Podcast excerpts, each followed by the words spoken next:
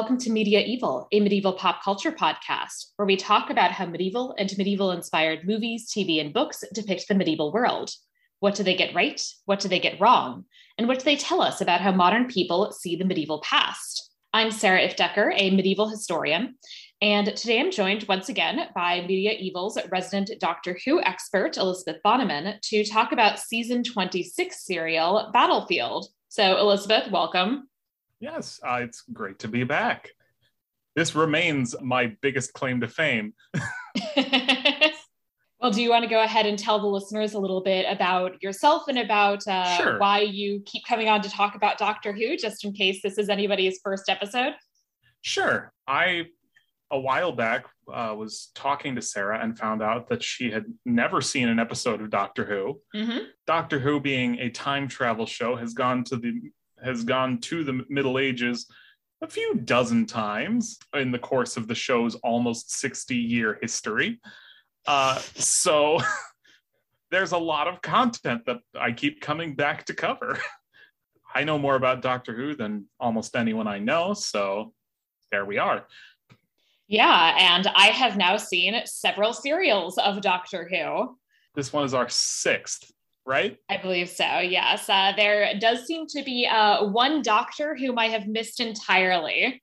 Uh, two of them actually, but we'll go back and uh, we'll okay. go back and catch one when we get into the audio dramas, which will be okay. the next which will be our next uh our next episode so foreshadowing exciting. Yeah. But yes so but the last episode or i watched or the last serial i watched was i believe the fifth doctor. And uh, we are now in battlefield up to the seventh doctor. Yes. So yeah so this is uh season 26 it came out in i think september of 1989 Yep, this is the last season of the classic series before before the show was canceled.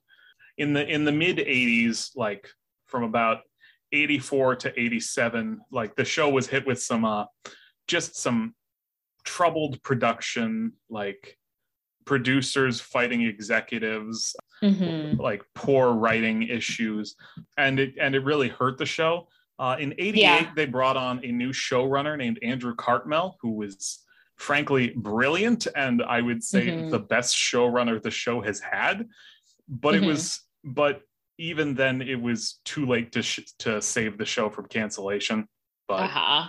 but this is from this is from the cartmel years so it's it's quite good okay yeah, so this stars uh, Sylvester McCoy as the seventh Doctor, as well as we have uh, one companion. So that is Sophie Aldred as Ace, who is, I think, my new favorite companion. But we Ace, will talk more about her as we go on. Ace is Ace is definitely one of my favorites. Um, not in this serial, but the but the one moment that always springs to mind is the is the time that uh, she wailed on a Dalek with a baseball bat because it called her small.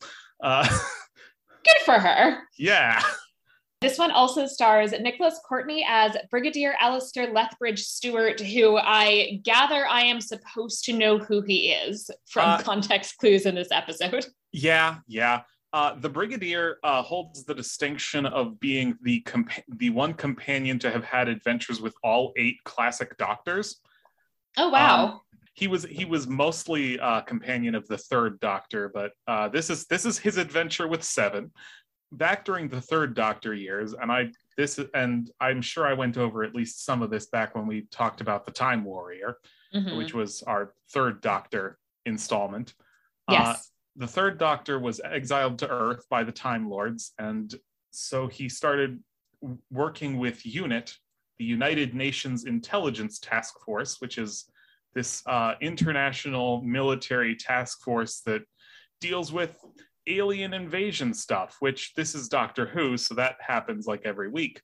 Um, the brigadier uh, was the head of unit and so he didn't really travel in the TARDIS so much as like the Doctor would pop back to Earth like every couple seasons. Well, he was on Earth continuously as the third Doctor, and then like later incarnations would pop back every couple seasons to help him out with mm-hmm. the alien menace of the week. Okay. But, but he and the Doctor have a long history with each other. In the fifth Doctor, fifth Doctor's era, he had retired from Unit to, you know, because he was getting old, and uh, mm-hmm. and he became a math teacher. And at the start of this serial, he's also retired from that. But hearing that the doctor is in the area uh, convinces him to put on his uniform one more time and get in on the adventure again. Yes, to the uh, chagrin of his wife, poor, poor Doris. Yeah. I'll also just mention a couple more people in the cast, which includes Angela Bruce as Brigadier Winifred Bambera, Ling Tai yeah. as Shou Yuing, Jean Marsh as Morgaine, Christopher Bowen as Mordred, and Marcus Gilbert as that famed Arthurian hero, Ancelyn. Yes. One note I will say uh, this is not Jean Marsh's first Doctor Who appearance. Hmm. Her first appearance was way back in season three. Not oh. as more not as Morgaine, but as a but as an actual companion named Sara Kingdom. Uh, oh, huh. Yeah, she wasn't around for very long. Um, so in in season three, there was a the second longest serial in the show's history, the 12 episode The Daleks Master Plan. The Doctor went into that serial with two companions, gained two along the course of that serial, and at the end of it, the only people left alive were the Doctor and Steven. So oh, Steven. Yeah. One of the and, and one, yeah, and so the two that joined in that serial were Sara Kingdom and Bret Vyon. Bret Vyon was played by a young Nicholas Courtney. Two years before he would he would uh, be introduced in his far more famous role as then Colonel Lethbridge Stewart. Interesting. Yeah. So since that serial is set in the future, when Morgaine mm-hmm. tells the Brigadier that that uh, when next we meet, I will kill you. Well, that's kind of what happens with Sara Kingdom and Bret Vyon. Oh, that's so interesting. Yeah. Oh, that's fun. Huh.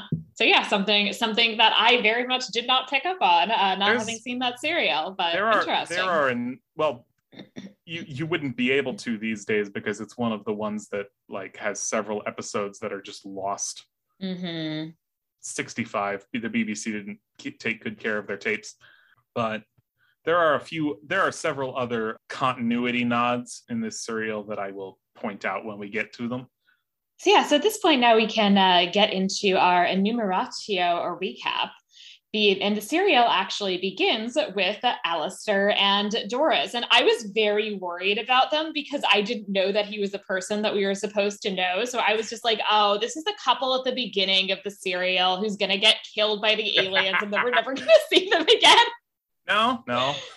He's important. And she's, she was, I don't actually know if she's appeared before, but I know that she's been mentioned as like, mm-hmm. uh, as like you know the brigadier's girlfriend who like I, I think he wasn't married to her when we last heard of her which is why the doctor is is so pleased when he finds out that they tied the knot. Right yeah because he comments up on that at the end that like oh you did it to marrying doris. We also see a sword that is glowing which is also never uh, bodes well in the doctor who universe and meanwhile, the doctor and his companion Ace are trying to figure out what's going on. I'm not sure this is quite my favorite doctor, but the question mark vest is pretty epic. the, as the a question, look. the question mark vest is great, along with the uh, question mark umbrella. Yes. Yeah, this the seventh doctor, the way that most doctors approach like situations is like heavy improv. Like mm-hmm. like the classic Indiana Jones, I am making this up as I go. The Seventh Doctor is the only one who is capable of planning ahead. Um, and he's and he's got kind of this chess master vibe that I that mm-hmm. I enjoy. Like he's he's he's he's got this kind of like wheels within wheels. I have master plans and I never fully let them on to anyone, including Ace, who is mm-hmm. at the mm-hmm. center of many of them, in fact he does he does genuinely care about her but like also like she is at the center of his wheels within wheels master plan things.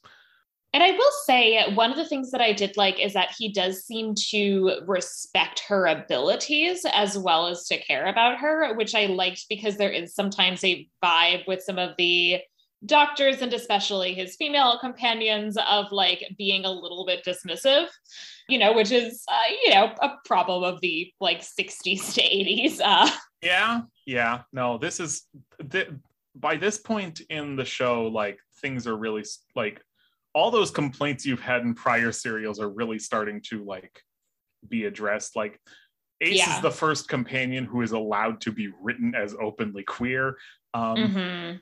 She is a uh spunky teenage uh explosives enthusiast. Yes. I Um, love her so much. the doctor does not approve of this hobby except when it comes in handy. Mhm. But he acknowledges her expertise.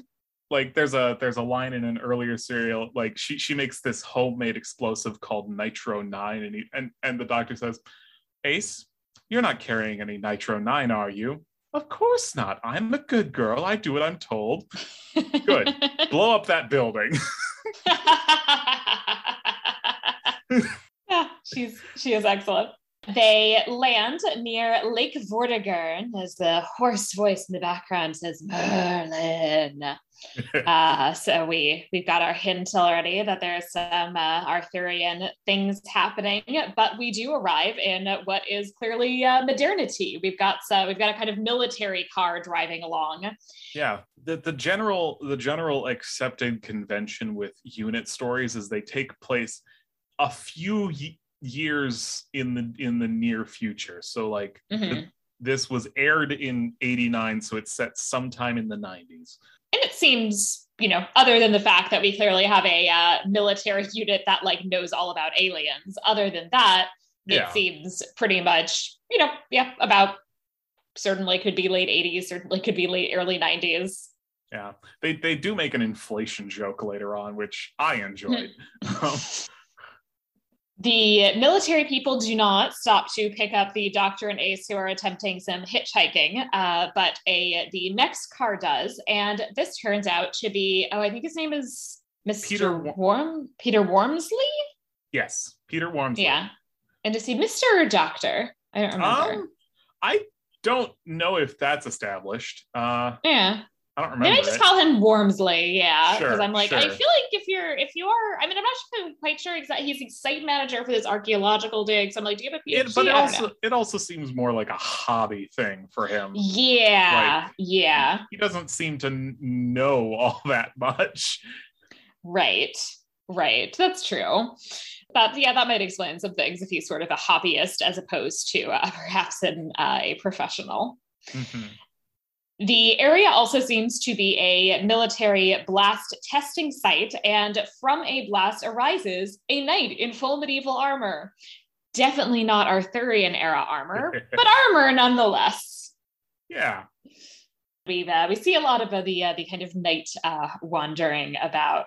And meanwhile, the military people seem to be basically aware already of uh, the doctor. So I guess this is because the doctor does have this long history with UNIT, right? yeah yeah the the the specific uh like people who were like the main like the core of unit that when the doctor was with them have probably retired because it's been you know 15ish years like the brigadier's retired and at one point the brigadier mentions sergeant benton uh, who was Mhm. also with unit back in those days who not in this serial but in an earlier but in uh mawdryn undead which is the one where uh he had retired and become a maths teacher he mentions that benton ended up becoming a car salesman i believe Okay. like that's a thing to do after your retirement sure uh, Yeah, why not? You know, why not, buddy? Why not? uh-huh. You can't be a soldier forever brigadier bambera has not heard of the doctor but uh sergeant zbigniew has Yes. And just and describes the situation as basically that all hell breaks loose when he shows up. and that's which true uh, it is true, and I certainly understand why, based on that description, her initial reaction is to be extremely suspicious of him. Yeah. Well, he also like doesn't look Sylvester McCoy does not look like Jon Pertwee. um, So- right. so the picture on his ID badge is not the same.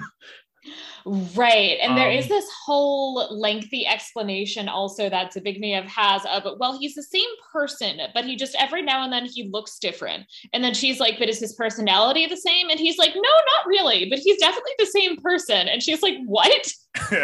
yeah. Which is fair.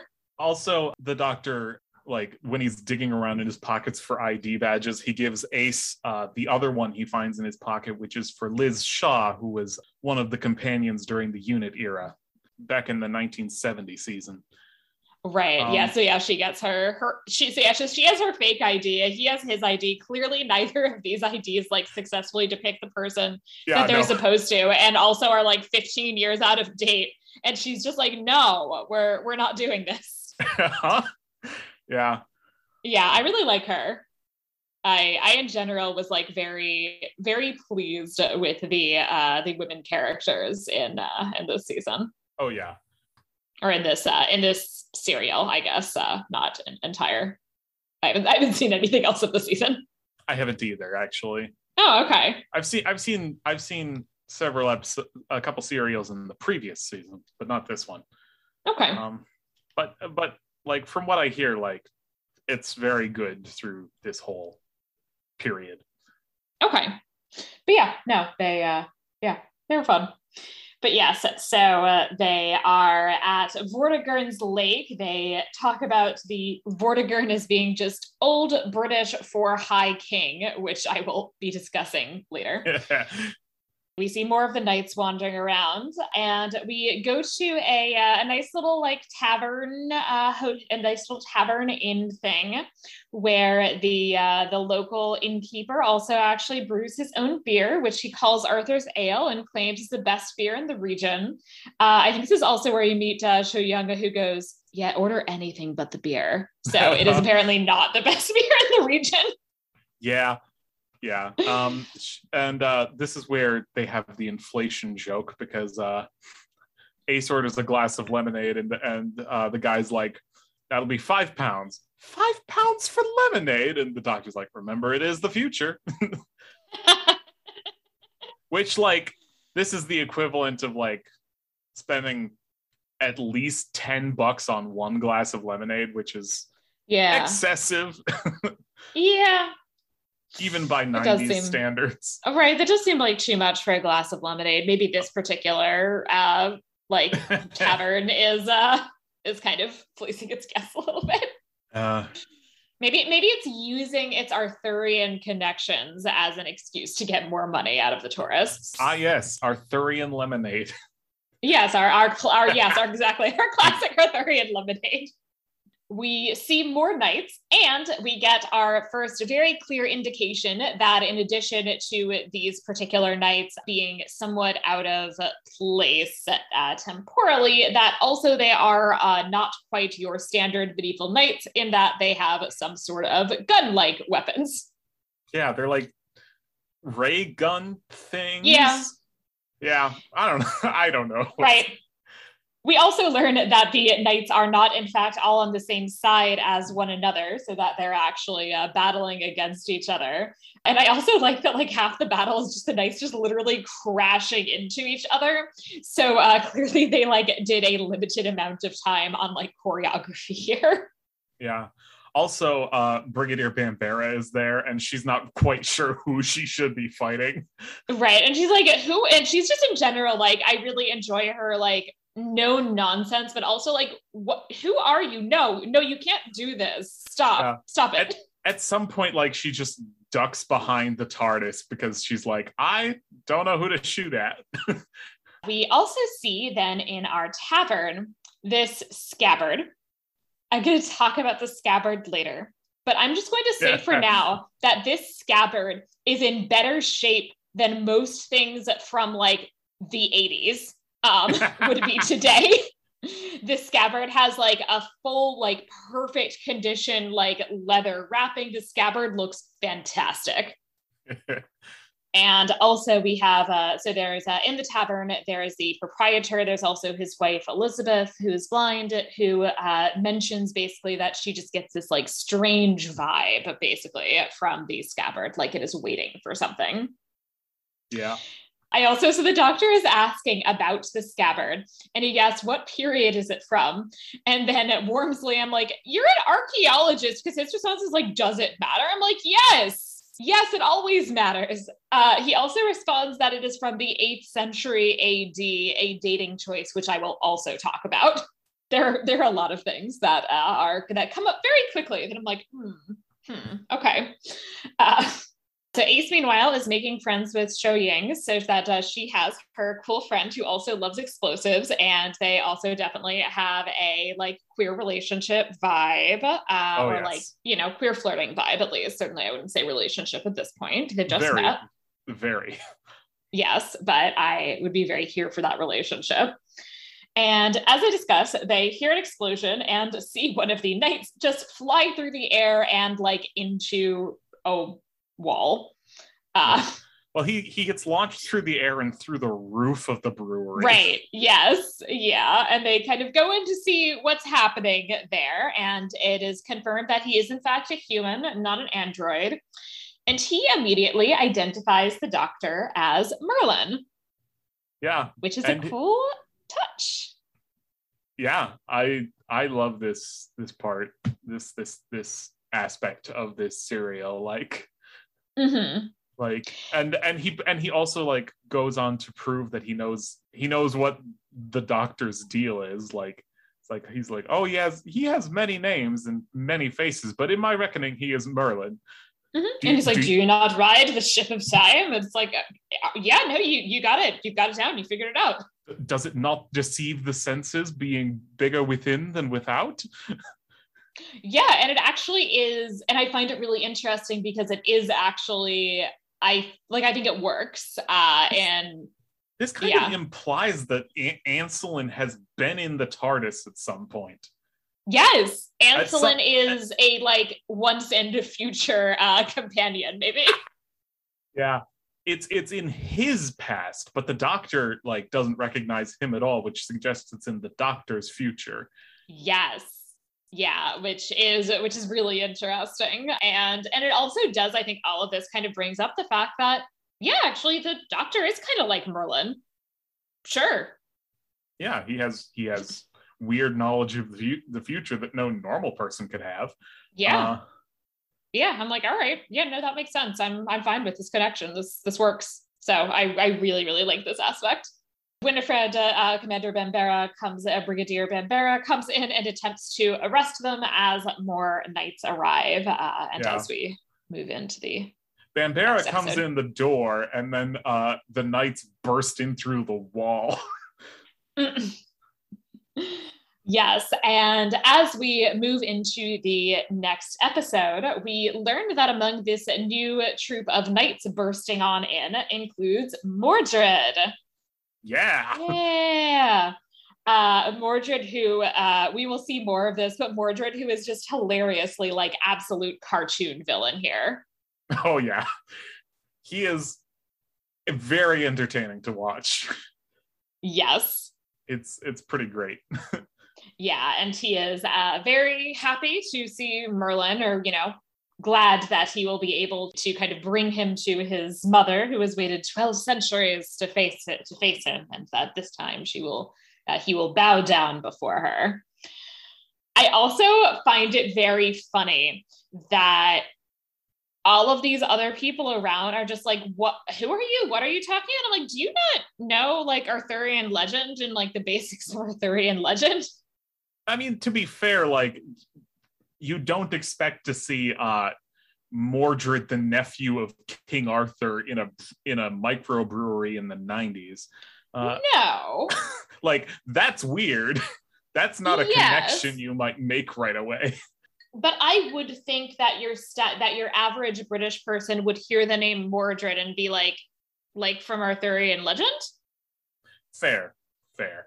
Like you might think that it was like a weirdo like cosplaying. Yeah. There's actually but... uh, an interesting uh, trivia casting note. UNIT is an international organization, which mm-hmm. uh, you know we see with several of the officers. There's Zbigniew, who's Polish, and uh, right. And, uh, and then we later we get Flight Lieutenant Lavelle, who's French, and uh, Major Husak, who's I believe Czechoslovakian. But but Bambera was written as being from the Caribbean, but then they went and cast Hmm. someone from Manchester. Um, Uh-huh. that's that's why she that's why she keeps saying, "Oh, shame," because it because like that oh, phrase, so she's like trying to pull a that- yeah, okay. that that phrase like would sound better in a Caribbean accent. Right. Right. Okay. All right. That that makes sense. Cause yeah, I was like, oh, is that is that like a is that a thing that people say in some parts of England? All right. Not really, which which makes it a little weird, but right. Well, you know, she's she's uh, she's pulling it off. I think I think she's working. Uh, but yeah, Yeah. probably something to have been said for Avaksha. I, I'm glad that at least they didn't like make her do a Caribbean accent. yeah, that's true. Because I can definitely think of things like like uh, Buffy the Vampire Slayer, where we have like Oh, Kendra, God. who yeah, and like that like accent that she's putting on, and I'm like, she could just because I think the actress is like is like I don't know she like whatever her accent is that is not like her accent, and she is like American or something, and I'm like. You know there are like there are brown people in America. She could just like be American. hmm Like she's she doesn't have to talk like that and that like weird foreign accent that she is not Yeah, being totally successful at.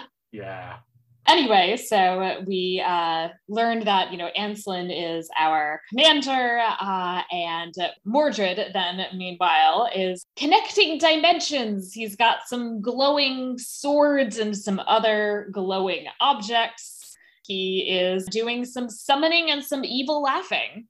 Mordred has the most amazing evil laugh. He does, and there's one that I think he actually is laughing consistently without taking a breath for like a full minute, and it's amazing. Yeah, Meanwhile, the summoning is having some real some effects in other places. In that the scabbard seems to be attempting to move, which is probably not a great sign. And it in fact then flies off the wall through the through the air and buries itself in the opposite wall, uh, presumably kind of trying to get back to yeah, one of these glowing swords. There's all sorts of glowing swords. yeah. Narrowly missing uh, poor Peter Wormsley's head. Yes.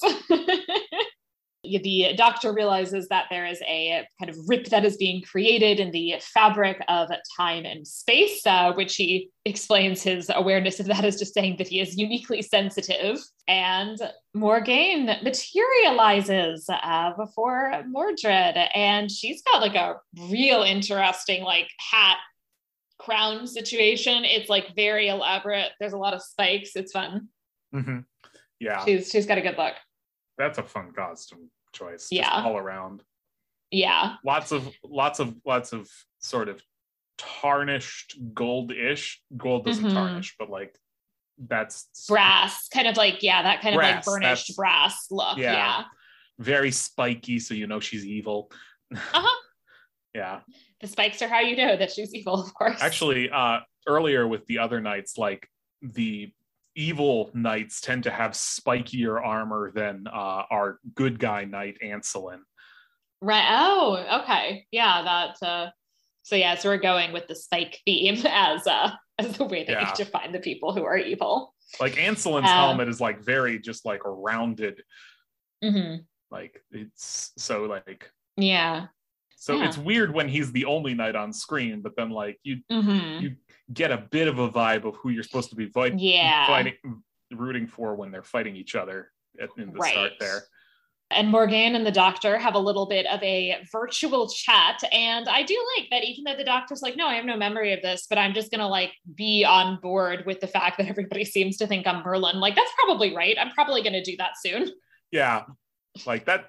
That it- he's like that's that's the sort of thing I do. I'll roll with it. Right. Yeah. Do we, I assume we never get that episode. Uh no, not really. Actually, I think there's a there's like a prose short story that shows the Eighth Doctor doing the first half of this story. Uh, okay. like like one of my favorite things about this serial is it does is it it does something with time travel that is that they almost never do with Doctor Who, which is surprising given that it's that it's uh that it's a good plot device but the uh Mhm. the whole matter of the doctor like uh using future knowledge to to send notes back to his past self of what to Mhm. do like Yeah. And it's it does make sense that that would be something that he would do frequently. yeah but but he doesn't like this is this is one of the few times but it's a Yeah. vibe it, it's it's it's a plot device i enjoy Yeah, It's no, I oh, think it we- definitely it- works. it's like oh this is a sign and we know we can trust it because it's in my handwriting right. And also, okay, so does his handwriting stay the same? I believe so. Enough that enough that he can recognize it from incarnation to incarnation. So because I wouldn't think that it would. I mean, I could I could see him recognizing it as it being something that he wrote, but it doesn't make sense to me that the handwriting would be the same per se. yeah, I don't know, just like trying to think about what makes what makes sense in my head about the like whole like mythology of this whole thing. That like, especially just because they had this whole conversation where they're like, does his personality the? And he's like, no. No, like he's like com- looks and acts completely differently, but he is definitely the same person. Remember? It's like, Yeah. what? What? Maybe maybe it's like maybe he wrote it in Gallifreyan. That because like at that point, who else could it be? Right. Or it just makes sense to me that there would be some like indefinable and unrecognizable quality about it that would like lead him to be like, yes, clearly I wrote this. yeah. He's usually able to recognize himself when he runs into himself, even if it's a future self. Oh, wait, Um, how often does that happen? Um, usually they only bust it out for uh, major anniversary specials. So like uh, Okay. the tenth the the tenth anniversary special was called the Three Doctors, and it had Mhm. you know mostly the second and third Doctor running around while the first Doctor like gave them advice over telescreen because William Hartnell was already very old and sick by that point. Yeah. And then the uh, 20th was uh, the Five Doctors, which had the fifth, second, third, and a recast first Doctor running around. They they only used stock footage to get the fourth Doctor in there because Tom Baker didn't want to come back. Um, oh. he he yeah. felt it. He felt it had been too soon. Okay. Since he left the role, but Okay.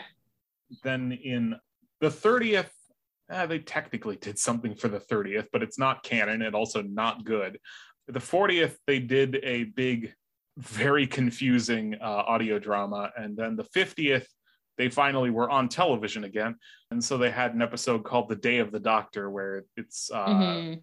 matt smith's david tennant's and john hurt's incarnations which Ooh. John Hurt actually uh, plays an incarnation of the Doctor between the eighth and ninth, Uh-huh. uh, who like really only appears for that anniversary special. It's like this is okay. this is an incarnation that happened during that big Yeah. gap in the sh- in the show.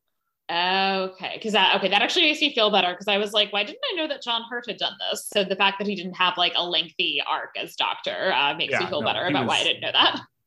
He was never the quote unquote current Doctor because like Mhm. all of his episodes happened like near the end of Matt Smith's time, but he's technically and also he doesn't really have a number because like you know Right.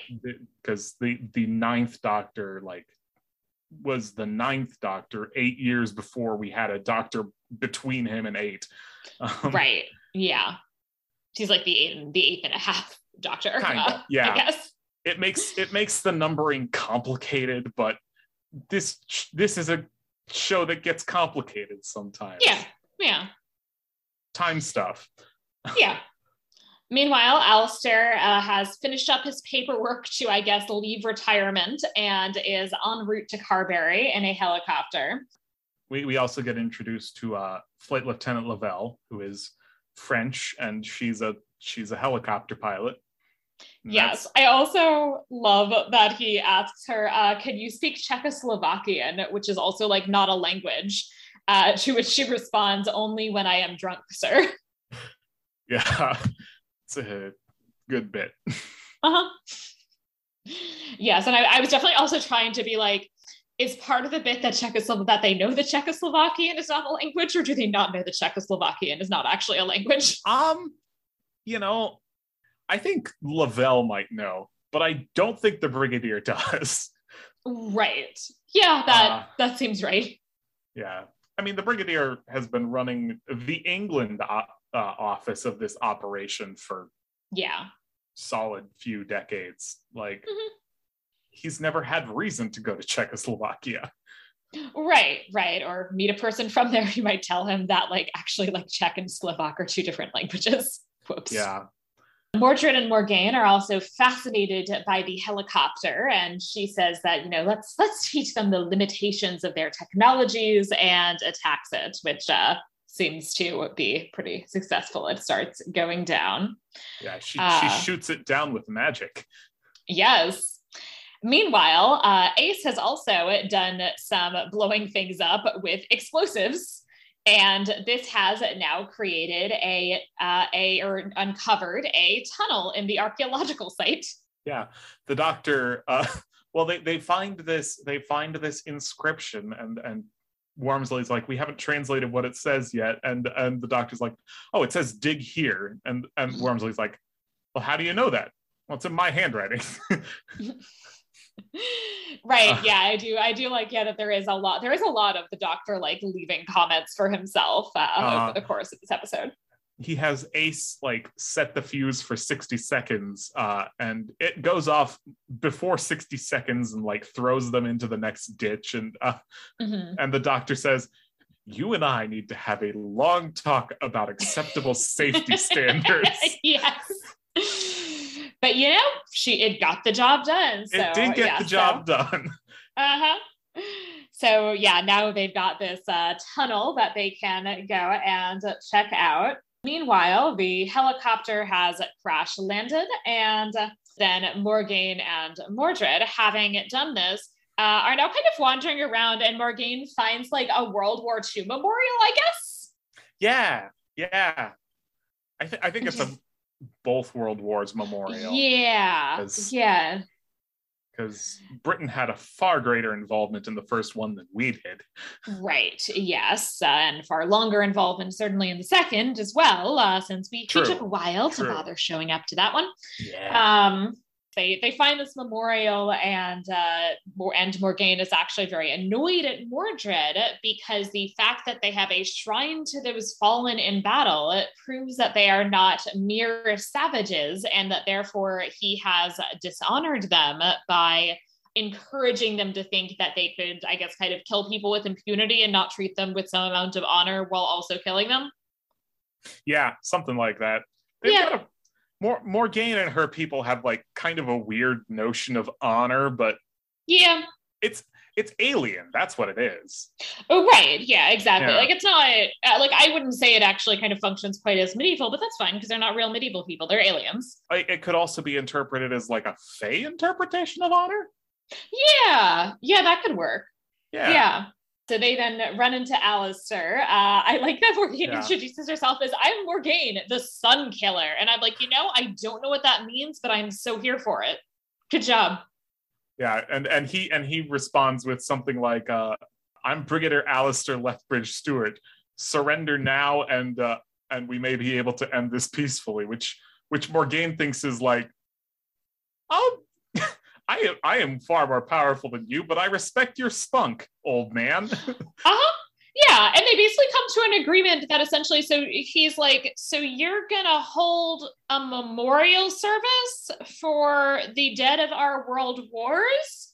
And she's like, yes. And then they're like, okay, so I'm just gonna go. And she's like, yeah, you can go, but I'll kill you when I see No, you again. Actually, he he offers to help them with their ceremony. right? Yes. And then they and, then they peacefully go their separate ways. But she's like, "Next time I see you, I will kill you." Yes. Meanwhile, uh, down in the tunnel, they kind of come across an area where uh, it is actually able, they were actually able to enter because it is keyed to the doctor's voice, I believe. Yeah. like they're trying to find like, you know, what like the open switch and then the doctor's like, "Open up, it's me." And the door and the door opens up and and and the doctor's like, key to my voice. Sounds like something I would do. Right. And she's like, Are you Merlin? And he's like, No, but I could be in the future. My personal future, which could be the past. It's like, all right. yeah.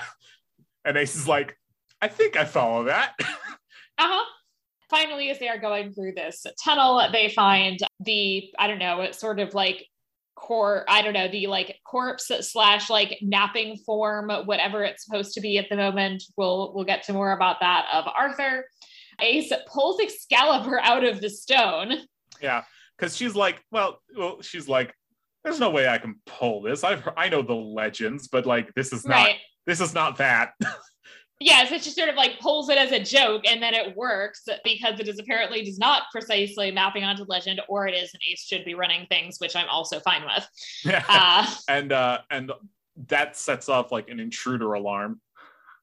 Yes, which includes basically a a green magic snake which chases them around. Yeah. Yeah, in terms of in terms of uh special effects, this is one of the more questionable ones. yeah, yeah, um, it's it's basically just like a green light that is vaguely snake shaped that is following them around. Ace runs into this kind of doorway, which then sort of locks her in and also starts drowning her. Yeah. So so a trivia fact about this scene, that sort of whole water cabinet thing almost well, the glass actually cracked on that set and and the mm. water started leaking out and towards some electrical cables and it could have electrocuted and killed sophie aldred if sylvester mccoy had not seen it and oh, alerted wow. and alerted people to get her out oh wow. So yeah, yeah so, uh, uh, good she didn't die. Yeah no kidding. Ooh also good that she uh, doesn't die in the uh, in the show as well as in real life but we do not uh, know that she doesn't die until the beginning of the next episode. I mean you know you can probably assume that she's not going to die but you don't know for sure until the yeah. beginning of the next episode where she uh, basically then arises from there into the lake holding excalibur aloft yeah uh, right at, and this is this is right as uh as warmsly is recounting to ancelyn like the story of the lady of the lake uh, giving it like rising from the lake to give arthur excalibur and then like bambera like who's like walking along the shoreline spots like ace kind of just come shooting out of the lake with excalibur in hand mm. and and and i don't remember exactly who is like it's like, what were you doing down there? And, and Ace says, drowning. I also like that as Warmsly see her, he, goes, he sees her, he goes, it's that wretched girl. Yeah. Meanwhile, Mordred and Morgaine are back up to their tricks. Mordred goes to the inn. He uh, cap he briefly captures Elizabeth as a way to kind of make it, make sure that people uh, will do what he wants he actually does try the beer and seems to like it just fine. But I don't know, maybe that says something about either extra dimensional or pre modern uh, beer. But possibly, yeah. He also, as he sees the uh, the tavern owner, whose name I have completely forgotten, uh, Patrick. Patrick, yes. As he sees Patrick, he immediately goes, "With your aspect, it's well that she's blind." It's like, dude, come on. Yeah, no. Mordred is not a great guy. he is not, no. Morgaine sends her people to uh, go after those who hold Excalibur. First, she Lieutenant Lavelle comes in, uh, yes, looking for safety. Like, and Mordred starts hitting on her, really creepy like. Yeah. Um, Morgaine comes in and like, I guess like psychically extracts like all the information about the unit troop in the area that like and apparently like this burns out her brain and kills her. Yeah, I know. It's so awful. Also, like she first she actually does, I will say just, you know, that she does try to shoot Morgaine, but Morgaine can just like grab bullets and be fine.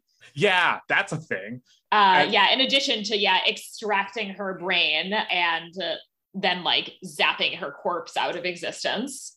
Yeah but then she turns around and pays for Mordred's bar tab by restoring Elizabeth's sight, which is like, oh yeah, yeah. Morgaine has got a really weird sense of morality there. Yeah, yeah, she's got an she's got an odd sense of fairness. So yeah, definitely just like murdering this person. I, I mean, I wonder if it is because that person is a combatant. Possibly. That that's totally fine, but that these other people are not combatants, and so you shouldn't kill them, and also that you should pay you should pay for the drink tab. And I guess uh, restoring somebody's sight is a perfectly good way of doing that. I mean, it's probably uh what medical bills are like. I mean, even in England, they're better than here, but even so. Yeah, I mean, you know, like she she should have asked first, perhaps, uh, before making a major change to this person's body. But probably, but I think I think that specific choice worked out in the end. Yeah, she seems happy about it. Yeah the doctor is basically complaining that something is wrong and that they haven't been attacked yet. Uh, at which point they are, however, promptly attacked. Uh, some of the knights throw a grenade, which very narrowly misses them. And the brigadier is like, "Okay, now we've been attacked. Are you happy?" And the doctor's like, "Yes, as long as they're attacking us, they're not doing something more worrying." Which I'm like, why not both though? Because I'm pretty sure it's both. Yeah, I'm pretty sure it's both. They rendezvous at the hotel. I like actually that they're kind of at some point they're kind of leading Elizabeth out and they try to like take her hand. She's like, I can walk. Uh, which I which I do really like that she's like, I don't need a help. And uh, Patrick's yeah. like, Yeah, sorry, she was she was blind until like an hour ago. So yeah.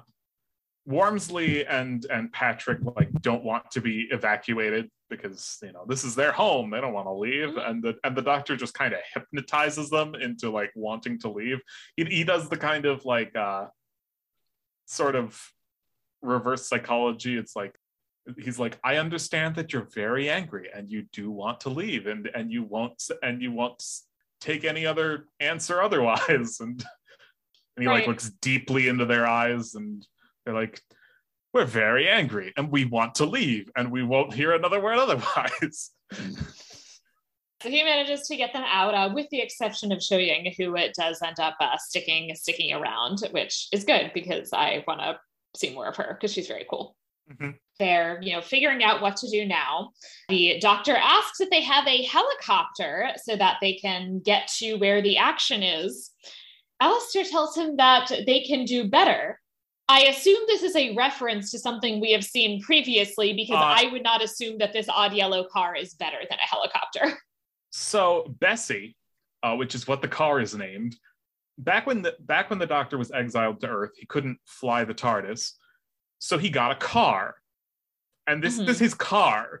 Like the Brigadier kept his car for him, and like the Doctor is very happy to see his car again. Oh, I also love that the license plate on the car is Who Seven. Yeah. uh, also, uh, they they have a scene with. It was a tradition back in the old unit days with with the Third Doctor that like unit would confront the monster and try to shoot it with guns and stuff, and that always would never work. And so uh, the Brigadier is shown is showing off that uh, they have learned from the past and have specialized ammunition for dealing with these things now. Like they've got yes. armor piercing rounds for Daleks, and they've got gold bullets for Cybermen, and etc. And and the doctor's like, "You got any silver bullets?" And and the brigadier's like, "Silver bullets? I don't know. Do we have Husak? Do we have any silver bullets?" And it turns out that they do have silver bullets and this ends up becoming a significant plot point yes this is this absolutely is just like chekhov's silver bullet uh, uh-huh. at this uh-huh. point yeah and and i think this was on the doctor's mind because uh, a couple serials previously he and ace had to fight an actual werewolf mm. okay so, so yeah, so makes makes sense that they are concerned about uh, having silver bullets if uh, that's if that's a challenge that they're. It's a good thing to have on hand if that's a thing that you might run into. Yep, and also I guess if you are uh, dealing with other individuals that follow some like Fey laws, as uh, we will as we will see.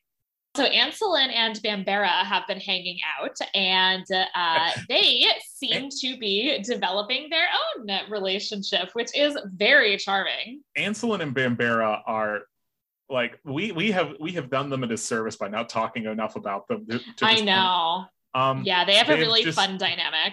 yeah they were they were in the car in a car following the doctor and the brigadier and ace and Shou Yuing and all but they got separated and uh, now they are just like on foot fighting their way through nights to get back to the lake Right. They have gone from having a somewhat adversarial uh, relationship initially to uh, developing more of a connection, even while still occasionally uh, having a bit of sparring, uh, you know, verbal sparring. Yeah And uh, it's while they're in this car and they're like about to go into a battle, and Ancelyn is like, Winifred, art thou betrothed? Just like, not now, Ancelyn. yeah and then like a little bit later like after they've taken out that threat and they they don't see the one that's directly ahead of them yet winifred then turns to ancelyn and says so ancelyn are you married Right. Yeah. one thing i will note about their names so you know how in in different languages like there will be there will be names that are like are this language variants of the same name like how ivan is russian for john Yeah. winifred is a german basically equivalent of guinevere Oh. and Oh, ancelyn that's so as, interesting. Ancelyn, as near as I can tell, is uh, supposed to be a Welshification of Lancelot, which isn't a real name to begin with. No. Oh, that's So- awesome. I'm Oh, pretty love sure that's that. wh- I'm pretty sure that's what's going on there. Oh, that's so cute. They're very cute. Yeah, Oh. So the doctor then, as he uh, goes to, uh, I guess, basically make sure that they don't have like a pitched battle on top of a nuclear warhead. Uh, Yeah. essentially. yeah. Uh, Like Ancelyn and, and Mordred are about to charge at each other, and the doctor like runs in between in them and yells, "Stop! There will be no battle here. It's I like command very you, Merlin. stop!" Like very Merlin. he stops a whole battle just by yelling at the top of his voice. I and know. it's amazing. Yes. Uh, meanwhile, before he goes off, he uh, gives Ace a piece of chalk and uh, essentially leaves her and Shou Yuing with Excalibur and says that they should use this chalk circle to protect themselves from Morgaine, which they end up doing. They are like sitting in the circle holding hands, and I am very here for it. However, Morgaine uh, both summons a demon and also uses magic to make them be mean to each other. And they almost actually, like Ace almost falls out of the chalk circle, but then they realize what's going on and they hug and it's okay. Yeah, yeah. It's it's a very it's a very like sweet moment and very gay. Yeah. Um, Yes. Yeah. It's like, all right, this is like this is like a very queer scene. Like they're not ex- very they're not exactly explicitly stating it, but that's obviously the vibe. oh yeah. Yeah. Back at the battle, Mordred tells him that in fact this was just a diversion, while Morgaine summons this weird demon.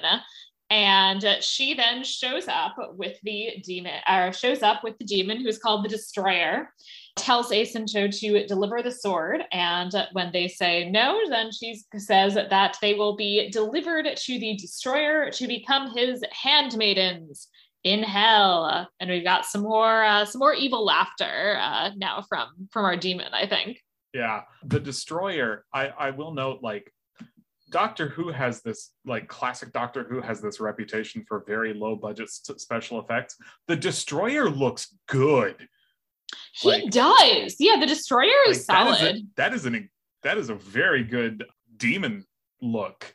Yeah no i'm i'm yeah they, they did a good job on the demon who as uh, we move into our final episode the doctor you know tells them to call up the destroyer surrender and uh, so basically they're, they're kind of doing this like mind conversation again he is threatening mordred with a sword then she calls his bluff and she's like you don't kill people you're not gonna do this and he's like oh damn it and then it Yeah. does not kill him which i'm like dude just kill him Actually, so there's one or two serials previous. They're like the like so Mordred says the line, "Do it then. Look into my eyes and end my life," which is something that the doctor himself said like two serials previous previously to somebody. Mm. like just calling their bluff and the doctor cannot bring himself to do it but then but uh, the Brigadier has no such compunctions, and he has a Yes. gun. Yep. But it turns out that uh, Morgaine also doesn't have a ton of uh, moral compunctions about being effectively responsible for her son dying if she gets other things that she wants. So her response is, Die well, my son. yeah. Which Mordred understandably is like, what the fuck, mom?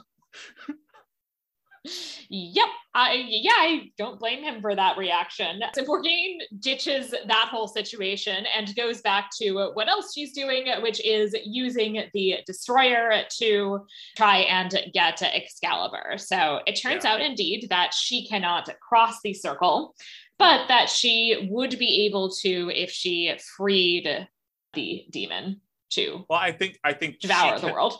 she can't cross it, but he could. But he's but If he's like I, he- yeah he, he's like I'm not going to move un- until you free me. Yeah, I wasn't sure if it was that he wasn't going to or that he actually couldn't or or what the situation was. yeah, I'm not Yeah. sure either. But but like he does several things that are kind of like that are kind of like specifically intended to force her to free him. Mm-hmm. Yeah. like sort of subtly undermining her in, in such a way that like she has to take that option. Right. Yeah. She basically starts to remove his chains, but uh, as it turns out, with this threat of the destroyer being released to devour the world, Ace and Shou Yuing do give her Excalibur. And I think it is very sweet when she is apologizing to the doctor for having done this, so that he says, Good exotic alien swords are easy to come by, aces are rare. Yeah. I thought that was very sweet. Morgaine does have Excalibur. She uh, no longer seems to have much of an army. They seem to have uh, taken them out, uh, although Mordred is still uh, wandering around somewhere. At this point, there is this kind of interstitial vortex that is created. The doctor follows uh, uh, Morgaine and the destroyer into it. And Ace then realizes that we have these silver bullets and that this is going to be helpful because it is silver, which has which is what has been able to actually kind of chain the destroyer. So she jumps and follows on through with the silver bullets. Yeah. The Brigadier went through too. Uh, Yes. Yeah. So the three of them are through, and meanwhile, uh, Morgaine and the destroyer are having a whole conversation about what she should do and whether she should let him devour the world. And apparently, he actually is, uh, he actually let the doctor come through the vortex basically because he's like, yeah, maybe if I do that, I'll be able to convince you to let me free and then I can do whatever the fuck I want. Yep. All right. Sure. Uh-huh. Yeah, he he does come through. They're fighting, and uh, I like this line because this is very much connected right to what you said before about him uh, not telling Ace these things, but absolutely having these kind of plans in place that involve her. That uh, uh, she says, "I could always defeat you at chess, Merlin," and he says, "Who said anything about chess? I'm playing poker, and I have an ace up my sleeve." Which clearly he is referring to Ace and her silver bullets yeah she she does end up letting the destroyer loose from his chains he kind of like starts tearing at his silver armor as well and i love that they that they just like really kind of have this shot that weirdly like lingers on his like blue pecs yeah. Well, that that turns out to be foreshadowing too. right they are essentially trying to figure out what to do at this point. Alistair actually knocks out the doctor so that he can shoot the destroyer himself with the silver bullets. Yeah. He's he's like, I am I am more expendable than you, Doctor. Um, Yeah. like he says that word for word for word. Um, hmm and they there's there's a great one of my favorite lines in the whole episode the destroyer's like pitiful can this world do better no better than you as their champion the brigadier says probably i just do the best i can and he shoots him with the silver bullets and Yes. kills him Yeah. He dramatically explodes and dying. yeah Bye, Destroyer. But Mordred is still there to be a dick. Boo. Yeah Uh, and so he's attacking Bambera. Meanwhile, uh, basically Morgaine is trying to set off the nuclear missile, and I do like that she uh, she asks in terms of the failsafe code. She goes, "What is the secret incantation?" The spell, the failsafe code. Yes, Bambera does not know it or claims that she does not know it, but uh, he she I guess like extracts it from her brain because that's a thing Yeah. that she can do. She must not have gone as invasive as she did with Lavelle because she only needed the one thing. Right. Yes. Uh, but at the time, there is definitely a moment where you uh, think that she is possibly dead. So the doctor comes in and they begin to essentially kind oh oh sorry then before that so basically the doctor has gone down to figure out what's going on with arthur and removes his helmet and just like a bunch of dust falls out and it turns out that yeah no arthur is you know, screw this once and future king stuff. Arthur, Arthur is legit dead. Yeah, uh, it's the the, uh, the doctor pulls a note out of the helmet and he reads, "Arthur died in the final battle. Everything else propaganda." Right. And it's the doctor's letter to himself. Yeah. Uh, yep.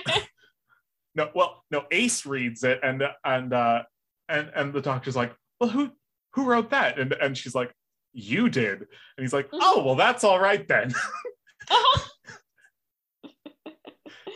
P.S. Uh, Morgaine is about to set off the set off the nuke, and the doctor's like, "Oh, well, I could have told myself that sooner." right. so he then goes to stop her. Uh, he basically manages to convince her with one second left on the clock. Uh, very, very kind of standard, you know, nuclear bomb sort of thing, right? That it takes until there's one second left on the clock. Manages to convince her to stop it on the grounds that there is no hon- that there is like no honor in this and she also demands that she be allowed to then face arthur in single combat and when he and when he manages to then convince her that arthur is really dead she's actually quite sad about it. Yeah, it's interesting. You can tell that Morgaine and Arthur have history, which, like, Mhm. obviously they do, but like, right. And it's it's interesting because I'm, I'm going to be talking more about Morgaine and the way in which this is potentially kind of drawing on like different aspects of uh, things that show up in both medieval Arthurian legend and also uh, 80s Arthurian legend. yes, He has managed to uh, de- to basically kind of stave off this nuclear warfare. Meanwhile, Ancelyn is fighting Mordred and says that I do not fear death because you have slain my beloved and there is no life without her. Mordred is like about like he's he like like he like is about to like do the downward swing with his uh with his sword to finish off Ancelyn and but like as he's at the top of his like preparation swing Yeah. with, where the sword is behind his head the doctor comes up behind him and uh hooks his wrist with with his umbrella and like twists Yes. his arm until so that he drops the sword Uh huh. It's great. and then he and then he says to move. and then he says to Bambera, it's like, arrest Mordred, and while you're at it, lock up his mother. Right. they win. Everybody's very happy. And they, I guess, all go to hang out at, Brig- at Brigadier Lethbridge Stewart's house. yeah.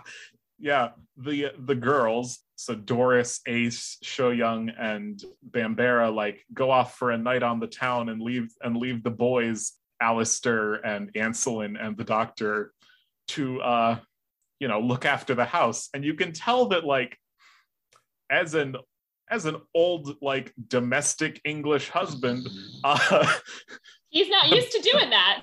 Brigadier is uh like Doris is like, oh, and I'm sure you'll have a have a wonderful meal whipped up for us when we get home. And the, the Brigadier's like, uh I mean, I actually love the dynamic even more because he's like, but will you be home for supper? And she's like, oh, that's right. You should whip up something delicious for my supper.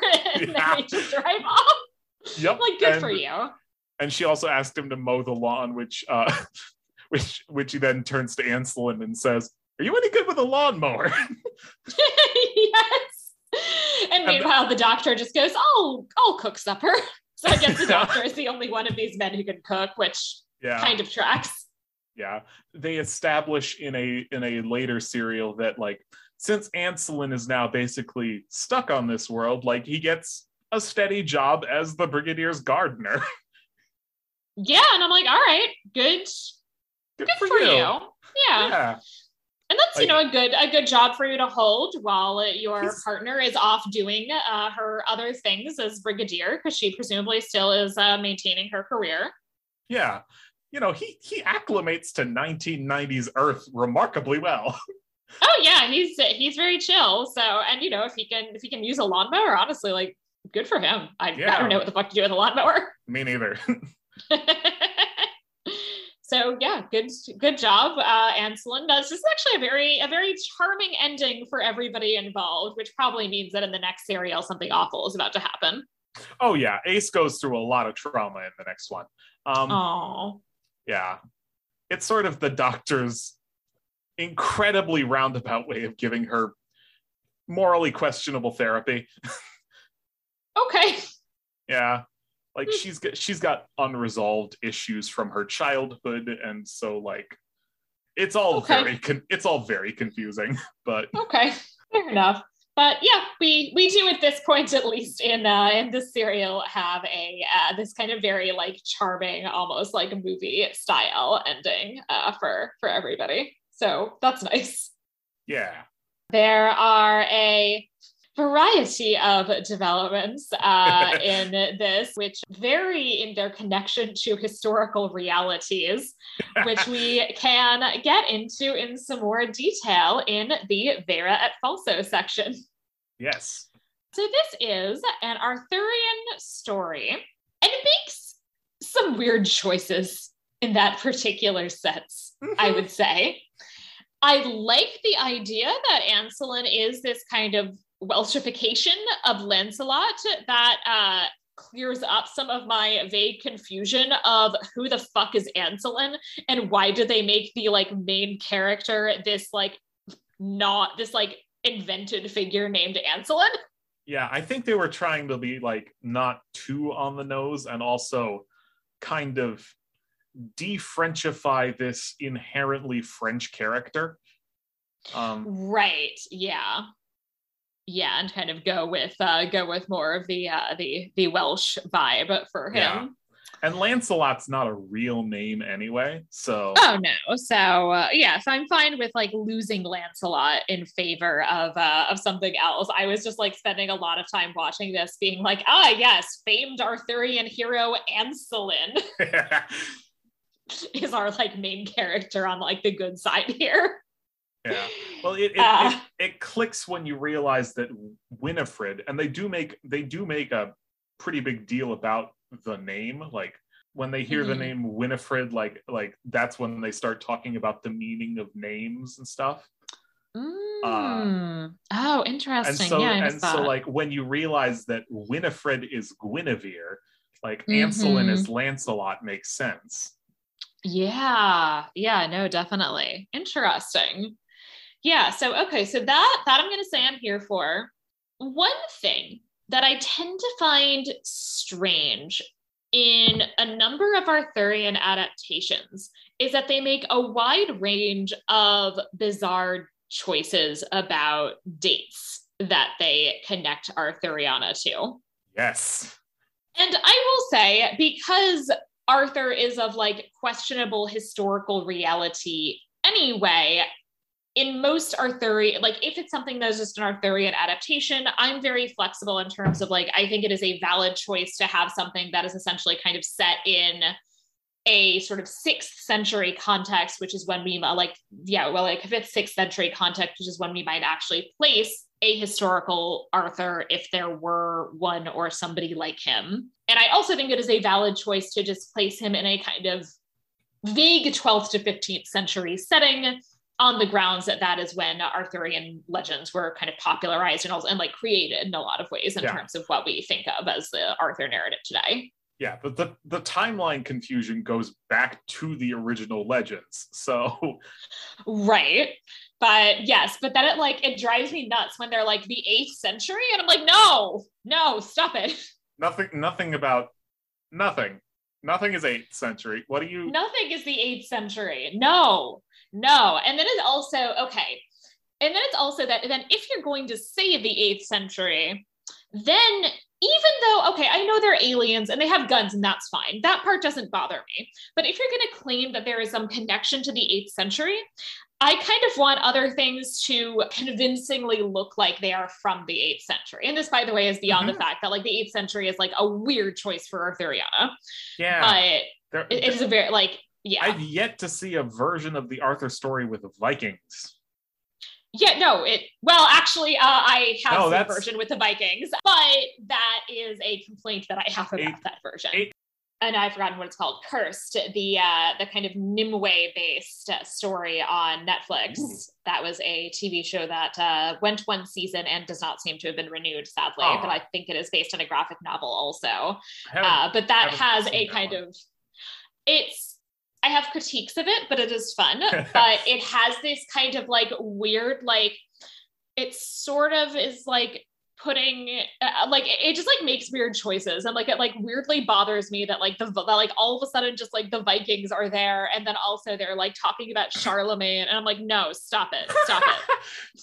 Uh, you can't do this. no no. The records of the 8th century are actually too good for a quote unquote historical Arthur I mean, that's not what the uh, crazy person who came up with the conspiracy theory that the 8th century didn't exist would say. or no, I guess he thinks the 9th century didn't exist.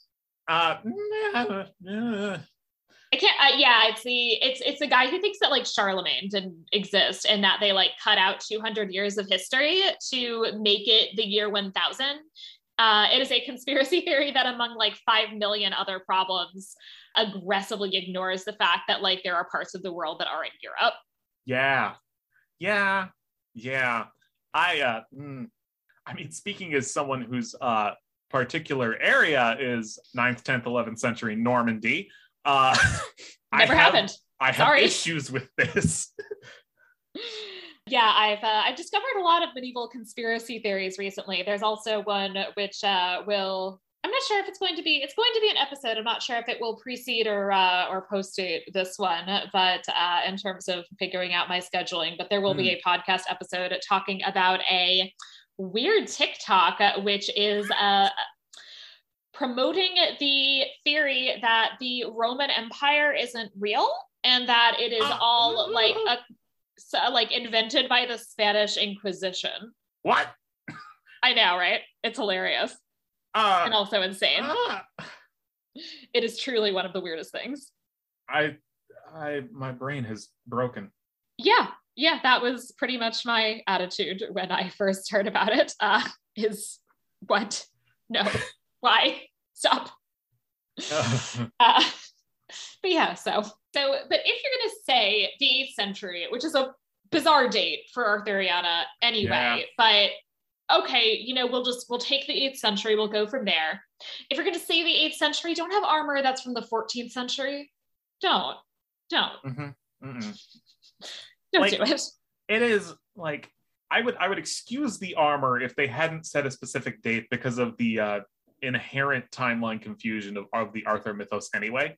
Yes, exactly. Because, like, that in original art depicts the contemporary armor of the day exactly yeah so i tend to be i tend to be fine with that in arthurian adaptations that don't like have a date so yeah. uh, yeah that i tend to be fine with essentially just like making it kind of vaguely sort of 12th to 15th century right and putting at the kind of heart uh, height of arthurian enthusiasm in late medieval europe like i think that is a valid choice but yeah, but if you say eighth century, just you have to keep it eighth century. Like you, mm, mm-hmm. mm.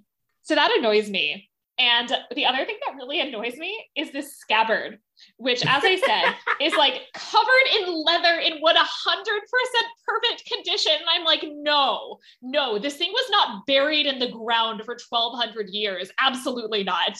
Absolutely yeah. not. No, stop it. Stop it. Bad. The one thing I will say is that Excalibur's scabbard is supposed to be magic. Maybe is that anything? I don't think that's part of the magic. I don't think that's part of the magic. And also then I would want them to talk about that, right? I, I would have been down yeah. with the choice if they'd actually like talked about the fact that it was in weirdly good condition.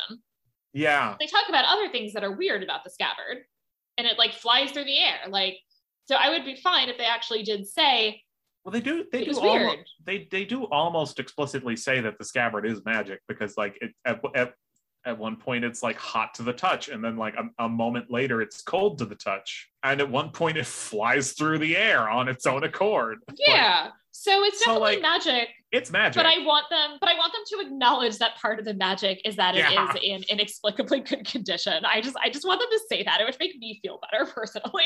yeah. Also, those those holes that Warmsly's been digging are not deep enough to to have reached eighth century levels. Yeah, that too. Like the archaeological dig, I have not been involved personally in an archaeological dig. So, you know, this is mostly things that I know somewhat secondhand, certainly. But the archaeological dig looks wrong. Um, yeah, it does not like it just does not look like they've done enough work, as you said, right? It doesn't look like they've done enough work to be actually uncovering 8th century artifacts. Also, as charming as 8th century explosives are, I like absolutely had a goddamn heart attack at her setting off a like moderately at best controlled explosive in an archaeological dig. Yeah. I mean, it was an emergency, but I get that it was an emergency, but yeah, no, I, I yeah. I mean, I I appreciate that at least the site overseer was unhappy with that choice. Uh-huh. That that's accurate. His his displeasure with this situation, at least. Yeah. So that's something. But yeah, I uh, was a little bit like, oh no, don't don't do that. You can't do that. You Mhm. can't do that. The final thing that I'm going to mention before getting into some other details in the um, in the Historia et Veritas is that I want to chat about Lake Vortigern. Lake Vortigern is not a real place, sadly. There is no Lake Vortigern. Mm-mm. I am sorry to say. It is, however, named after a real person. There is a fifth century warlord who is mentioned in a number of texts. So, for the first time, there is, so that he's mentioned by name for the first time, probably in Bede's Ecclesiastical History of the English People. There's an earlier account that essentially describes what seems to be the same figure, in that Bede clearly basically just like paraphrases his account. So, in that earlier account is Gildas's De Excidio et Conquestu Britanniae, so on the uh, destruction and conquest of uh, the Britons essentially there are a couple of manuscripts of gildas's work that do include the name but those are like 12th 13th century manuscripts so probably the name wasn't originally there. Be that as it may there is at least by Bede's time so you know talking about like the 8th century. So yeah so by the 8th century at least we have this kind of reference to this figure vortigern by name who is as i said this kind of 5th century warlord. So this is clearly who they are referring to uh, with this uh, lake vortigern and I will note that while there is not a Lake Vortigern, there is a lake that connects the figure of Vortigern with Arthurian mythology, in that there is a lake called, my apologies to anyone who actually speaks Welsh, because I'm pretty sure I'm pronouncing this wrong, called uh, Lindinas in Uh, Wales. I believe it's Thlendinas. Uh, Lindinas. I'm probably pronouncing it wrong too, but I, I think I was closer. Okay, I uh, I do actually I- know, I know that somebody who speaks Welsh, but I forgot to uh, I forgot to ask him for uh, Yeah. a pronunciation guide I- I- prior to I- this episode. I do know that the double L is a fla sound. So Right. Okay. So uh so Flindin so so Flindinas is sort of at least the name of this lake. Yeah, yeah, yeah. Yeah, close-ish. And uh, so that he and so that there is this lake, and according to legend, Vortigern hid the throne of Britain like in this lake, It- just the which chair. seems hard. Just- yeah. yeah, yeah. which seems hard, Mhm. but you know, Yeah, why not? um, Yeah. So We got swords why- in lakes. We got chairs in lakes. We got yeah, just whatever. Throw it in a just just throw it in the lake. Whatever. ladies in lakes. Uh, got watery with these watery tarts and lakes throwing swords and throws them out. Um, but yes, and in some versions, it is actually after a uh, it is actually a battle, uh, which might have even involved Merlin. So cool. or sometimes other uh, various heroes who are linked with uh, Arthurian legend. So, yeah, so we do have this uh, this connection in uh, to Vortigern and a lake, but it is not called Lake Vortigern. That is a an invented, imagined lake. For the Historia et Veritas, I wanted to get into a bit more detail about a particular figure of Arthurian legend, who is, of course, prominently featured here in this particular adaptation, in fact, far more than Arthur himself, which is Morgan Le Fay. Yes.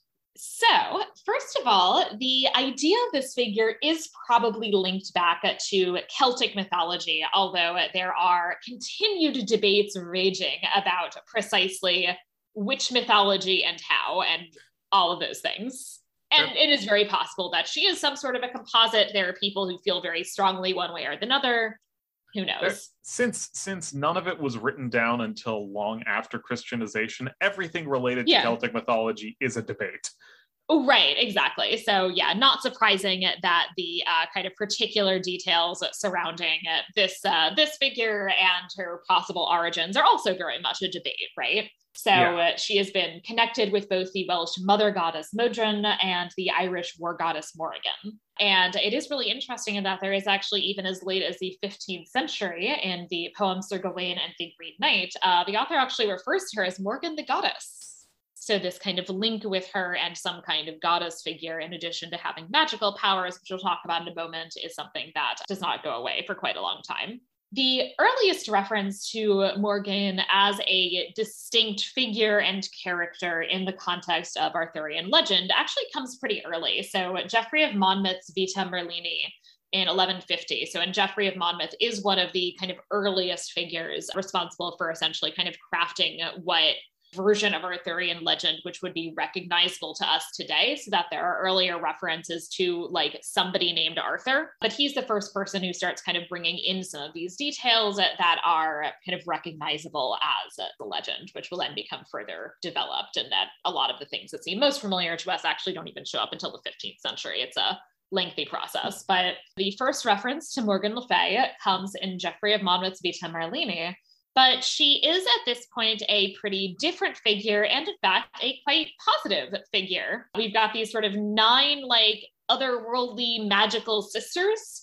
And she is described as being the most beautiful of them, and also as having the ability to shapeshift and fly, and is also portrayed as a healer. Avalon is her home, and it is essentially this kind of mystical island paradise yeah and as I, and as i've heard it in these in these earliest this earliest version after arthur and mordred do a mutual kill on each other at the at the strife of camlan arthur's horribly wounded body is taken by morgan to avalon yes. where he is like slumbering and recuperating until the hour of britain's greatest need yeah, exactly. So that she maintains this connection with Avalon and maintains this role as a healer in a lot of ways, uh, even as she becomes, in a lot of ways, a much more negative figure and one who is, in many other aspects of her narrative, increasingly marked by an antagonism in her relationship with Arthur.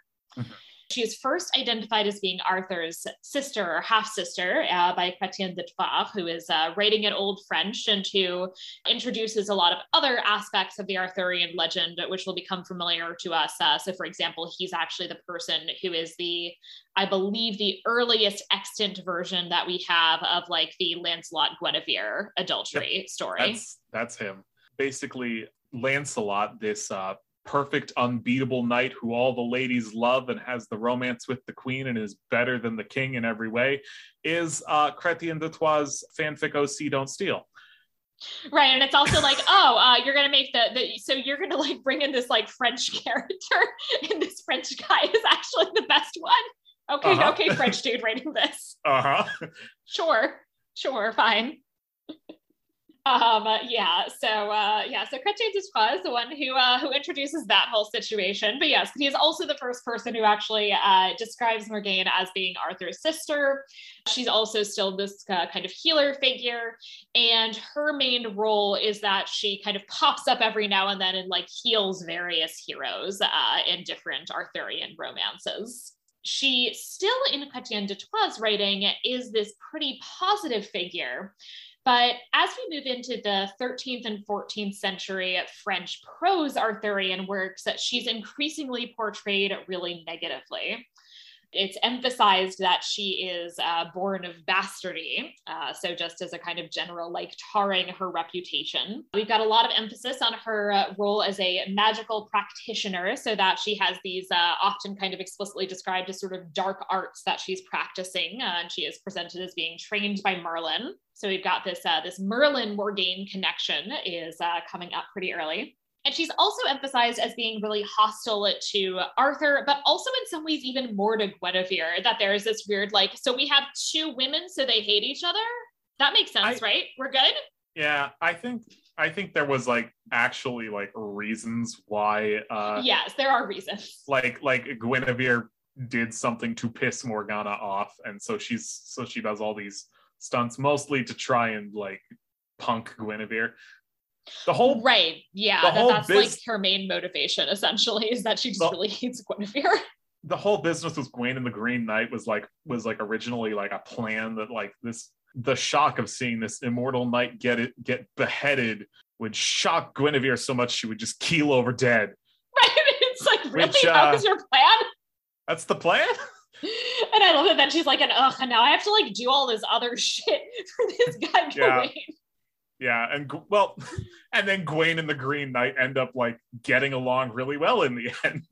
Right. It's like, all right. um, yeah so she and in some versions she actually like she's in love with lancelot and one of the reasons that she hates guinevere is because guinevere you know gets with lancelot and one of the things that she's mm. doing is mm. she's trying to then expose this affair she also sometimes has a uh, sexual relationship sexual or romantic relationship with merlin so there's a bunch of things potentially happening most of the versions i've heard uh, have mordred exposing the affair between gwen and lancelot um, so it's like the like the prose like Lancelot cycle. I think has like more has uh Morgaine actually doing that. Okay. Yeah. Yeah. So it's like some of these French. It's like some of these like 13th, 14th century French things, basically. The, the summary I was reading like had some had some accompanying comics, and one of them uh was like Lancelot off with Guinevere, and Lancelot's like gosh, I sure do love betraying the trust of my king. And, and Mordred and Mordred, yes. who's listening is like, oh, I should try that. right. but that's the thing is that there's like there's so many Arthurian works, and like almost all of them are just a little bit different. Mm-hmm so yeah so there's like a lot of different like versions of all of this. But i would say that we do basically like in the 14th and 15th centuries we really do kind of like consolidate like morgaine is definitely a villain. So we've already talked a little bit about sir gawain and the green knight.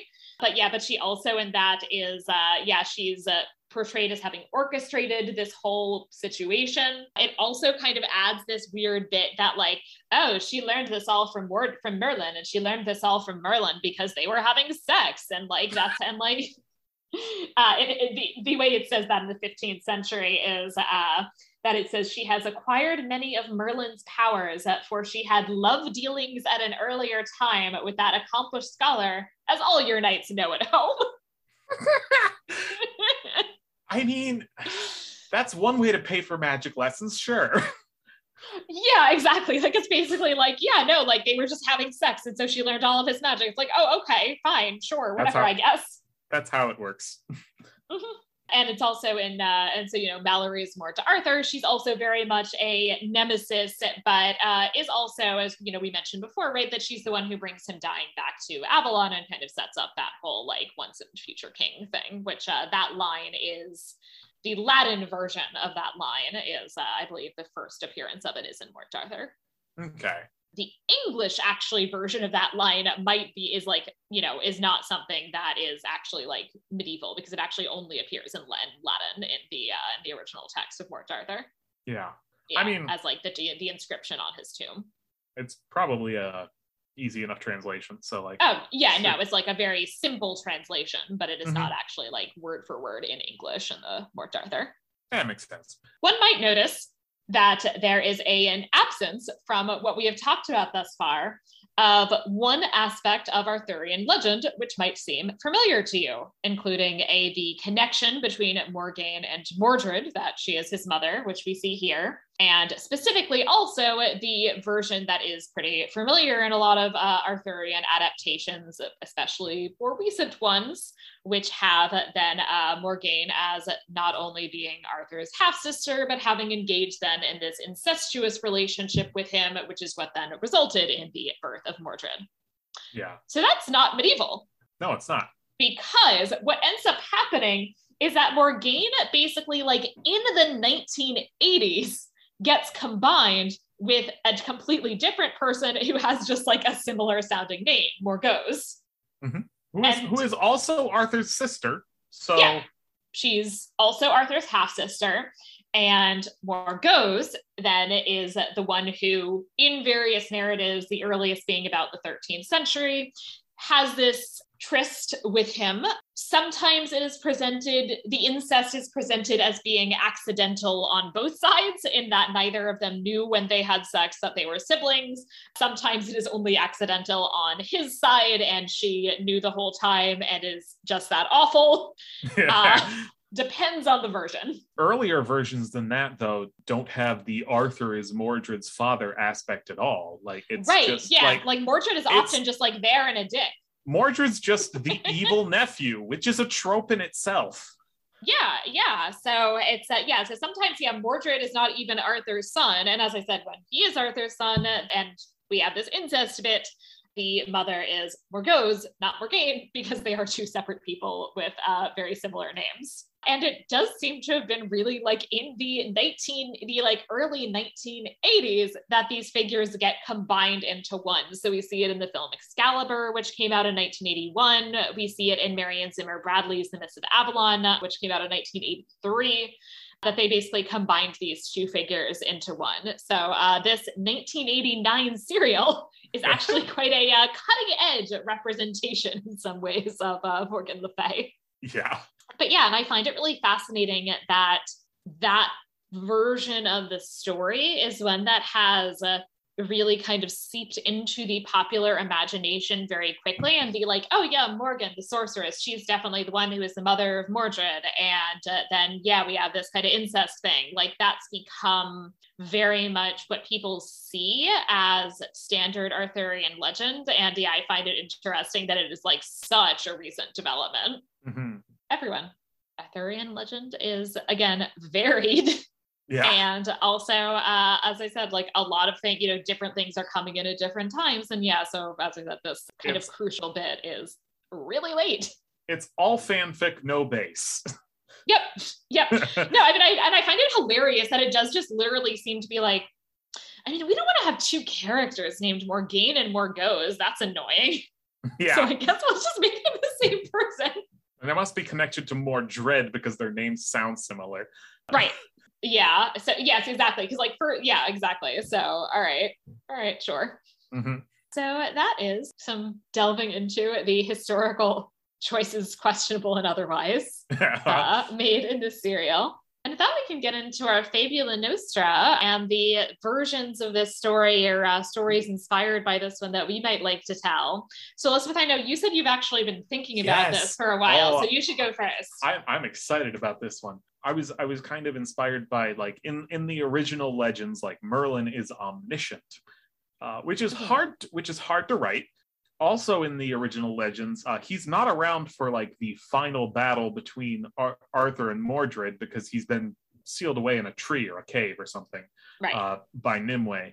But he is omniscient, and so my my idea for a for a story is uh, one where Merlin is sealed away, but he left behind notes, and so Morgan Le Fay and uh, Nimue, uh, who is Merlin's apprentice, who sealed him away for whatever reason. It, it varies from telling to telling.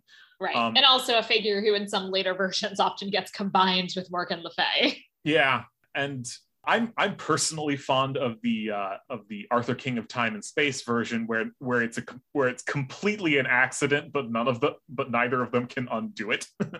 Um, right. And so Morgan and Nimue and Sir Bedivere are running around trying to like follow these notes and try and stop like all of the horrible, inevitable final confrontation between Arthur and Lancelot and Mordred. Mhm. Ultimately, they fail. But what uh, Merlin's notes di- does, Mer- what Merlin's notes do, is put them in the places that they are at the end of the story, uh, where Ah, Morgan, where Morgan takes Arthur's body away to Avalon, and Bedivere and Nimue go off to hide the sword. Mm, okay. And so I, I've even thought about some casting for this. I think as my as my Morgan, I'd like to have Jenna Coleman. Okay.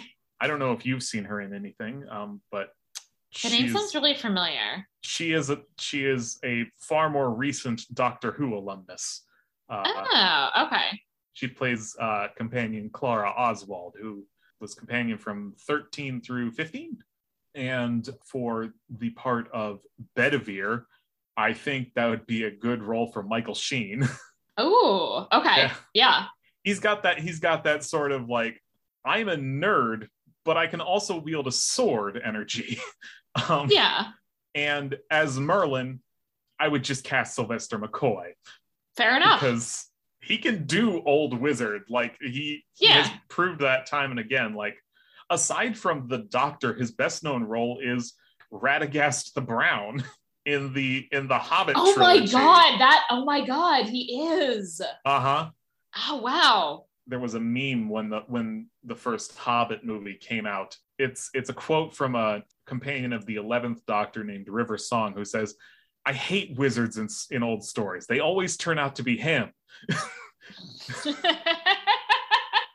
yeah. Oh, that is that is fun. yeah so that's that's my idea Yeah. and and so like in and so in amongst like all this like grand epic confrontation between like there's Lancelot and Guinevere over here and Arthur and mm-hmm. Gawain over here and Mordred doing his own thing we've got Morgan and Nimue and Bedivere trying to like running around desperately trying to stop everything from going horribly Excellent. wrong Excellent. and they that sounds great. That sounds very fun. So I came up with inspired by the Doctor as Merlin thing, a alternative or additional uh, Doctor Who episode about that other big medieval legend, Robin Hood. There are, as I've talked about previously on this podcast, I mean, first of all, there are far too many Robin Hood adaptations, but you know, be that as it may. So it is, you know, it really means a lot that I'm actually suggesting another Robin Hood adaptation because usually my attitude is please stop making Robin Hood adaptations. But uh, so, okay, what is actually sort of interesting about the Robin Hood legend is that there are, when you kind of look at the development of that legend from the earliest versions of it in the late Middle Ages up into the present, that there are a lot of discrepancies. Uh, in some, he's just kind of a thief that's charming. In some, we have this kind of steal from the rich to give to the poor. In some, he might be placed in like the late 12th and early 13th century. That's what we uh, is has become pretty common now. But arguably, in the earlier versions, he's really supposed to be more like the late the sometime in the 14th century. So, what if this is because they're all the Doctor popping up in different moments in time, maybe even just in a dimension that is analogous to our own, like this one. And that uh, we have these kind of various, and it's like, oh, well, like, well, first Robin Hood was in the 14th century, and then like the Doctor showed up and kind of did this same like character, uh, but in like the, you know, in like the end of the 12th century, and then they just like combined them. That does sound fun. Um, I will I will say there is an episode from 2014 starring the 12th Doctor and Clara Oswald, so Peter Capaldi and Jenna Coleman, called Robot of Sherwood, where they Hmm. do in fact meet Robin Hood. And the doctor gets very annoyed because Robin Hood isn't real. you shouldn't be here. You're not real. Go away. is that because I assume is that because he is a robot? I will I will leave that Okay, until we watch okay. the episode. This is my this is my guess from the uh, from the title. So we'll we'll but we'll leave it for now. I don't I don't actually remember the episode that well. Okay. I only I only remember the scene where uh it's the it's the uh, old story of Robin Hood and Little John having the uh duel on the very tiny bridge except Uh-huh. it's Robin Hood and the Doctor, and the Doctor doesn't have a sword; he's using a spoon that he pulled out of his pocket. Um, and the Doctor almost wins, I think. Oh wow. so it's fun. All right. Yeah. Okay. I look forward to that. But yeah, so uh, so that's my version is that it turns out that uh, maybe Robin Hood isn't real, but that's because the doctor is uh, like ends up kind of accidentally uh, posing as the figure who then becomes the basis for Robin Hood, Nice. and then he can be annoyed about it. Like, "Fuck! I created Robin Hood. Why did I do that? I didn't mean to do it." Now we can, I think, move on to our estimatio or rating of the serial. And I'm actually going to go ahead and give it a four out of five. Is history good? No, no, absolutely not. It is, it is bad. But I can excuse it because it explicitly states that this is actually essentially all happening in another world. And so that's just my version of this. It's just like, oh, okay, yeah, they have 14th century armor because they're not really from the 8th century yeah. and also they shouldn't be from the 8th century anyway but also like whatever it's it's a it's not it's not in this world it's just like a weird thing that's happening in another dimension Yeah. uh, and i'm also going to give it some points because i i actually think like this serial is maybe the best i've seen in terms of really i think doing an excellent job of portraying women characters It really does. yeah, I mean, I love Ace as a companion. I really, really like her relationship with Shou Yuing, which, by the way, does pass the they do pass the Bechdel test because they have Mhm. a conversation about uh, explosives. Uh huh. So it passes the Bechdel test at least there. Oh, I think also actually it uh, it might technically pass with uh, Morgaine like mind fucking with various people. Uh, I think some of the conversations Oh, leading up to her doing too. that actually also pass the Bechdel test Yeah. so yeah so it actually i think it might be the first serial i've seen that really does like it passes the bechdel test multiple times I think the visitation did once or the twice. visita- but- okay the visitation might have yeah but but yeah but this i was i was like all right it's you're you're doing a pretty good job and i think Morgaine is an excellent villain uh, who even like has a little bit of depth. I think she's a, I think she's really interesting. Yeah. Bambera what- is what- what- great. what's her deal? I, I I want to know more. We but also I think she works best as a as like a kind of villain that like you don't know more. Yeah, exactly. Like there's definitely a lot that we don't know about her, but I think that's okay. And as I said, she has like she's not just like cartoonishly evil, like she's got some complication to her, even if we don't know everything. So I, I think that's really well done. Yeah. Yeah. So yeah, uh, so I'm gonna go ahead and give it a four out of five. I'm gonna give it a five out of five. Uh, I love everything about this. It's always Yeah. like like uh the seventh doctor and ace are my favorite tardis team it's always excellent to see the brigadier again. I love every character in this serial. Yeah. i love everything about it. It's Yeah. it's it's fun. It's good. I'm just mostly I'm mostly taking off points for like the eighth several because I like I'm like why does why why the eighth century? Why? And that's the fair scabbard. yeah. Yeah. I'm taking off a lot for that scabbard. yeah that like perfect condition scabbard, Jesus mm-hmm. Christ. So that's that's what knocks it down to a four out of five. But I think it is fantastic and I would definitely recommend it. yes Elizabeth, thank you so much for joining me once again to talk Doctor Who on Media Evil. yes i was i'm i'm always happy to be here this is fun And are there other places where the listeners could find you on the internet if they so desired? I mean, I'm active in the in the Media Evil Facebook group. I also tweet sometimes. I'm at Lizzie Strider. I'm not necessarily an interesting person, but but I exist. Uh, and you can find this podcast on all of your preferred podcatcher apps. If there's one in which it is missing, please do let me know. Please find us there. If you've enjoyed this episode, rate and review on your podcatcher of choice, and I'll read new five star reviews in future episodes. Please also follow the podcast on Twitter at Media Evil Pod, uh, join our aforementioned Facebook group, and you can find me on Twitter and Instagram at Sarah If Decker. And if you have any questions or suggestions, I'd love to hear from you via email at media.evilpod at gmail.com. So, Elizabeth, thank you again. yes, it's uh, yes, I'm happy to be here. And thank you all for listening to Media Evil. Bye. Bye.